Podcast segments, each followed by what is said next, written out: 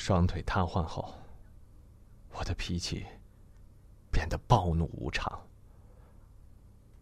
望着望着天上北归的雁阵，我会突然把面前的玻璃砸碎。听着，听着李谷一甜美的歌声，我会猛地把手边的东西摔向四周的墙壁。母亲这时就会悄悄的躲出去，在我看不见的地方，偷偷的听着我的动静。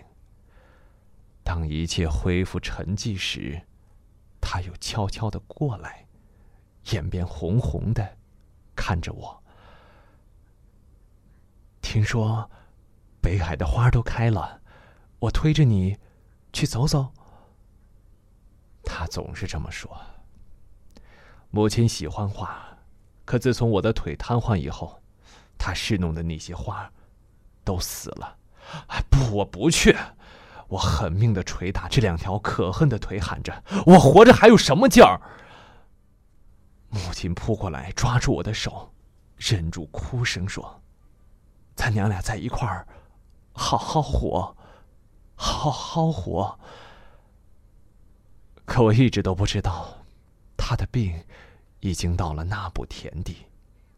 后来妹妹告诉我，她常常肝疼的。整宿整宿翻来覆去的睡不着觉。那天，我又独自坐在屋里，看着窗外的树叶唰唰啦啦的飘落。母亲进来了，挡在窗前。北海的菊花开了，我推着你去看看吧。憔悴的脸上现出央求般的神色。什么时候？你要是愿意，就明天。他说：“我的回答已经让他喜出望外了。好吧，就明天。”我说。他高兴的一会儿坐下，一会儿站起来，那就赶紧准备准备。哎，烦不烦？就几步路，有什么好准备的？他也笑了，坐在我身旁，絮絮叨叨的说着：“看完菊花，咱们就去上访。你小时候最爱吃那边的豌豆黄了。”还记得那会儿我带你去北海吗？你偏说那杨树毛是毛毛虫，跑着一脚踩扁一个。他突然不说了，对于跑和踩一类的字眼，他比我还敏感。他又悄悄的出去了。他出去了，就再也没回来。